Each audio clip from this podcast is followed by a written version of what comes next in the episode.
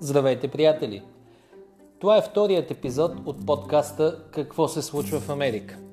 Първият беше на тема Байденгейт, как китайците си купиха вице-президент на Съединените щати и е онлайн от вчера с повече от 1000 слушания за 24 часа, което ме изненадва приятно. Почти 40% от слушателите са от Съединените щати – което показва, че явно и много наши сънародници, които живеят там, също са проявили интерес. Благодаря на всички, че са отделили от времето си, за да чуят този коментар. Днес ще поговорим по други два въпроса. Първият е каква е ролята на белите жени от предградията за избирането на Тръмп през 2016 година и евентуалното му преизбиране другата седмица. Вторият въпрос, на който ще се спрем е не е ли погрешна стратегията на Тръмп по отношение на коронакризата и няма ли да отблъсне част от неговите потенциални избиратели. По първия въпрос за ролята на белите жени от предградията White Suburban Women – роля, която тази демографска група има за избора на Тръмп. И веднага трябва да подчертая много дебело, че твърдението, че именно тази демографска група има ключова роля за избирането на Тръмп и ще има ключова роля другата седмица при евентуалното негово преизбиране или за загуба в изборите е мит. Мит, който безкритично се тиражира и служи като основа за оценки, че разколебаването на тази електорална група непременно ще доведе до изборна загуба за Тръмп.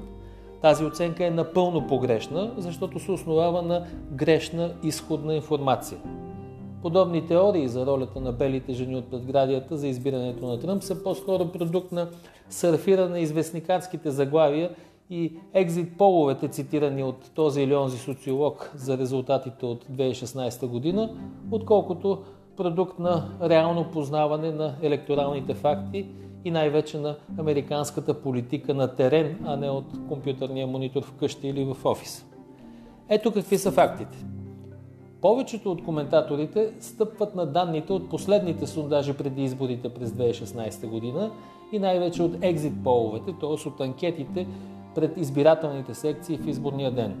Тогава те наистина показваха, че именно сред белите жени от пред, предградията Тръмп печели около 52%, което беше с повече от 6 пункта над подкрепата за Хилари Клинтон в тази демографска група. В крайна сметка обаче, реалните резултати показаха, че това не е вярно. Но данните от екзит половете продължиха да се търкалят из медийното пространство и някак механично да се преписват от медия в медия, от коментатор е, до друг коментатор, като основа за анализ дори и до днес. Ето обаче какви са реалните факти от изборните резултати през 2016 година. Давам ги на базата на далеч по-сигурните и достоверни данни от проучванията, които се правят в периода след изборите, с извадка от така наречените валидирани избиратели, т.е. хора, които реално са гласували. Тези проучвания се смятат за много по-точни от екзит половете, защото е елиминиран елемента на нежелание да се дава отговор или да се дава нарочно лъжлив отговор, който е, се наблюдава при екзит половете. Само ще припомня по този повод, че изборите в Съединените щати през 2016 година ще се запомнят в историята с много високия процент откази да се отговаря в екзит полове, в някои случаи стигаш дори до 40%. Най-авторитетното такова постелекторално изследване е на, може би, най-голямата и с ясни професионални стандарти социологическа агенция в Съединените щати. Тя работи и в глобален мащаб. Това е Pew Research Center. И е проведено няколко седмици след изборите през 2016 година, конкретно от 29 ноември до 12 декември 2016. Данните сочат еднозначно, че Хилари и Тръмп имат почти паритет, изравнени сили в подкрепата сред белите жени от предградията. 45% са гласували за Хилари Клинтон и 47% за Доналд Тръмп. Тоест разликата е в рамките на стохастичната грешка. нямат нищо общо с убедителната преднина на Тръмп, която даваха екзит половете. А въобще сред всички жени, независимо от цвета на кожата им, Тръмп има едва 39% подкрепа през 2016 година срещу 54% за Хилари. Тези 39% на Тръмп подкрепа от жените, женски вод, са значително по-малко от подкрепата, която традиционно получава Републиканската партия сред жените избиратели. За сравнение, през 2004 година Буш получи 48% от женския вод и значително повече сред белите жени от предградията, цели 55%. През 2008 година пък Джон Маккейн, Бог да го прости, получи 43% от женския вод, докато Тръмп, повтарям, получи значително по-ниска подкрепа 39% от жените като цяло и 47% сред белите жени от преградията.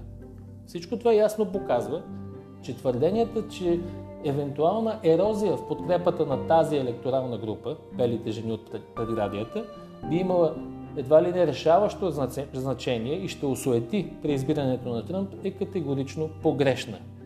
Трябва да се има предвид също, че електоралната картина е като един бълбукащ котел. Тоест, ако в едни групи има спад, в други се бележи ръст, има динамика. Това, че в случая женският вод може да флуктуира нагоре или надолу, не означава, че всички други електорални групи стоят замръзнали. И веднага давам пример с най-пресните данни на центърът Расмусен, една също от големите авторитетни социологически агенции на Съединените щати.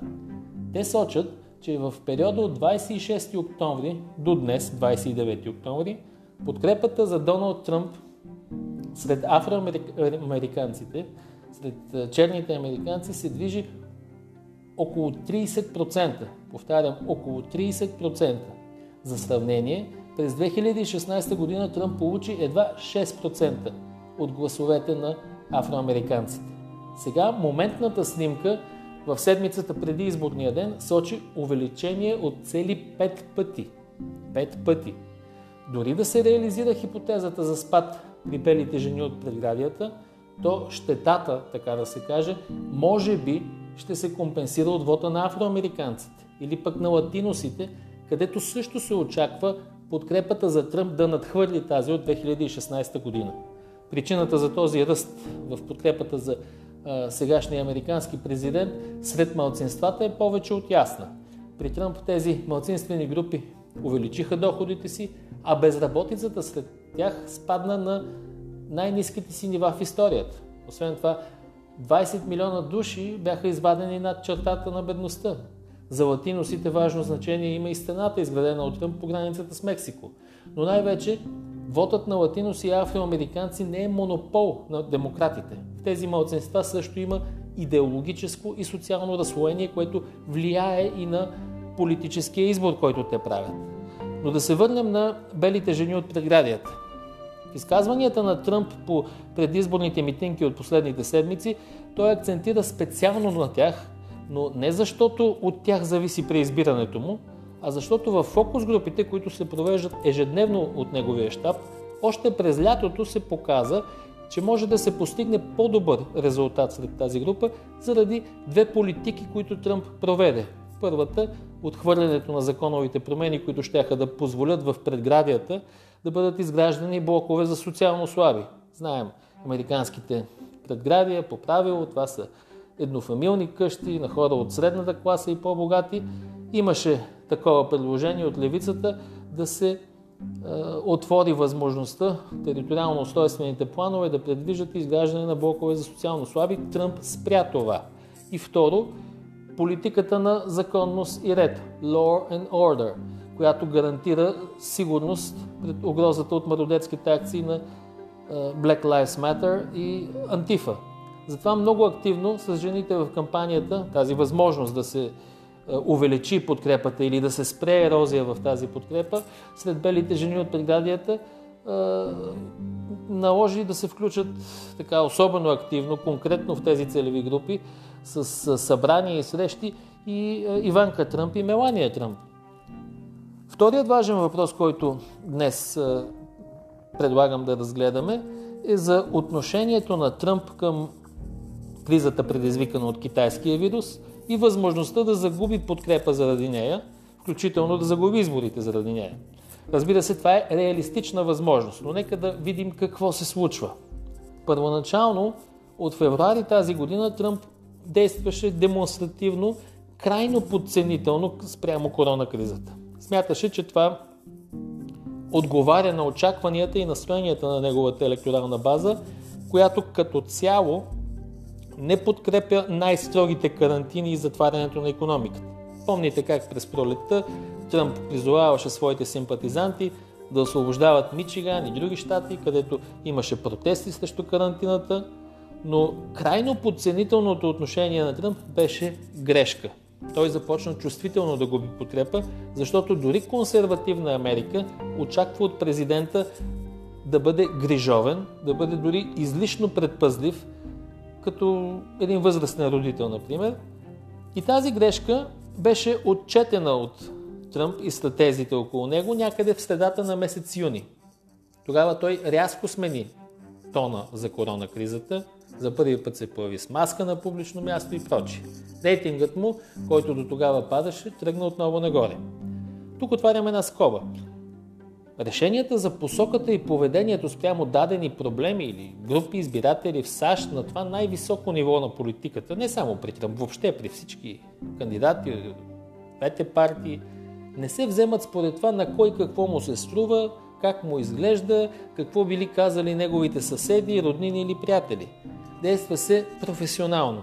Ежедневно се правят фокус групи с избиратели и на основата на качествения анализ от а, информацията събрана от тези фокус групи, в крайна сметка се формират решенията и предизборната стратегия. И сега чуйте защо Тръмп действа така сега в най-горещата фаза на кампанията, дори и с риск да загуби подкрепа сред част от възрастните избиратели. През месец август, през лятото, фокус групите, организирани от е, щаба на Тръмп, показаха, че настроенията на избирателите се разделят отчетливо на две. Едната част е за строга карантина и затваряне на економиката – като след подкрепящите Тръмп това виждане се споделя най-много сред, сред пенсионерите, докато другата част от обществото, предимно активните и работещите, искат да има разумни мерки, маски, социална дистанция, дезинфекция, но в никакъв случай да не се затваря економиката с карантина. Защото ново затворене ще ги удари много силно економически. Ще им падне заплатата, ще фалира бизнеса, ще си изкачат спестяванията и така нататък. Тогава Штабът на Тръмп избра втората стратегия. Лекарството не може да бъде по-опасно от болестта. Чувате тази фраза и в неговите речи сега по многохилядните митинги. Какво показват текущите данни? Наистина има намаляване на подкрепата сред възрастните, които 2016 година са гласували за Тръмп, защото те предпочитат карантина. Те се страхуват от разрастване на коронакризата при една отворена економика, при работещи публични институции, заведения и така нататък. Но в същото време се наблюдава известен ръст сред 30-40 годишните, които преди са гласували за Хилари, но сега декларират, че биха гласували за Тръмп, защото Байден обяви, че категорично ще затвори економиката. Виждаме как загубата на подкрепа в една част от възрастовите групи поради стратегията на Тръмп по отношение на коронакризата се компенсира в тези моментни снимки на обществените настояния от нагласите на други възрастови групи. Дали тези нагласи и в едната и в другата част ще се стабилизират до 3 ноември и най-вече дали ще се материализират в реално гласуване, в момента никой не може да прогнозира реално и няма такива социологически инструменти, които надежно да отсекат какво точно ще се случи.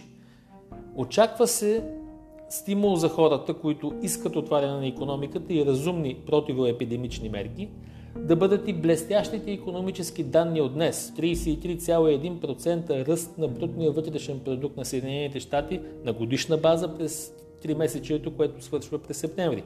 Това е поредният економически триумф на Тръмп. Най-бързият темп на економически растеж в историята, откакто се води такава статистика, си реч от 1947 година насам.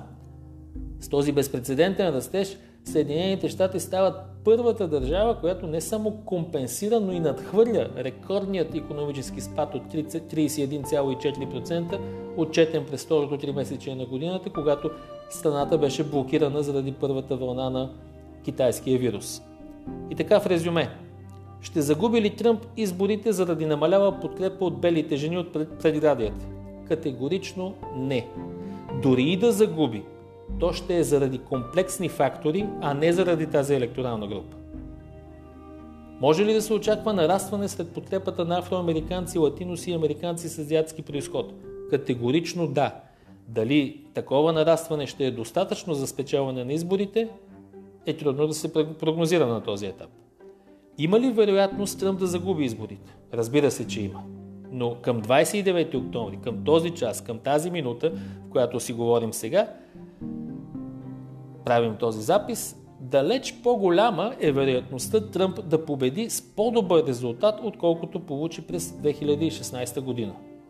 Но веднага искам да кажа, поне моите познания, които имам за американската политическа арена, обществените настроения, там ме карат да кажа, че при тази конкретна кампания, в тази абсолютно непредсказуема година, в която се случва какво ли не, на всички прогнози за победа или за загуба на единия или на другия кандидат, трябва да се гледа с здравословен скептицизъм. Картината ще стане ясна след 3 ноември и то вероятно няколко дни след 3 ноември поради удължените срокове в някои щати за преброяване на бюлетините поступили по почтата. При всички положения интригата ще се запази до края. Към този момент преднина има в ключовите щати действащия президент на щати, Съединените щати Доналд Джейд Тръмп. Благодаря ви за вниманието и до следващия епизод от подкаста Какво се случва в Америка. Аз съм Борислав Цеков. Благодаря ви.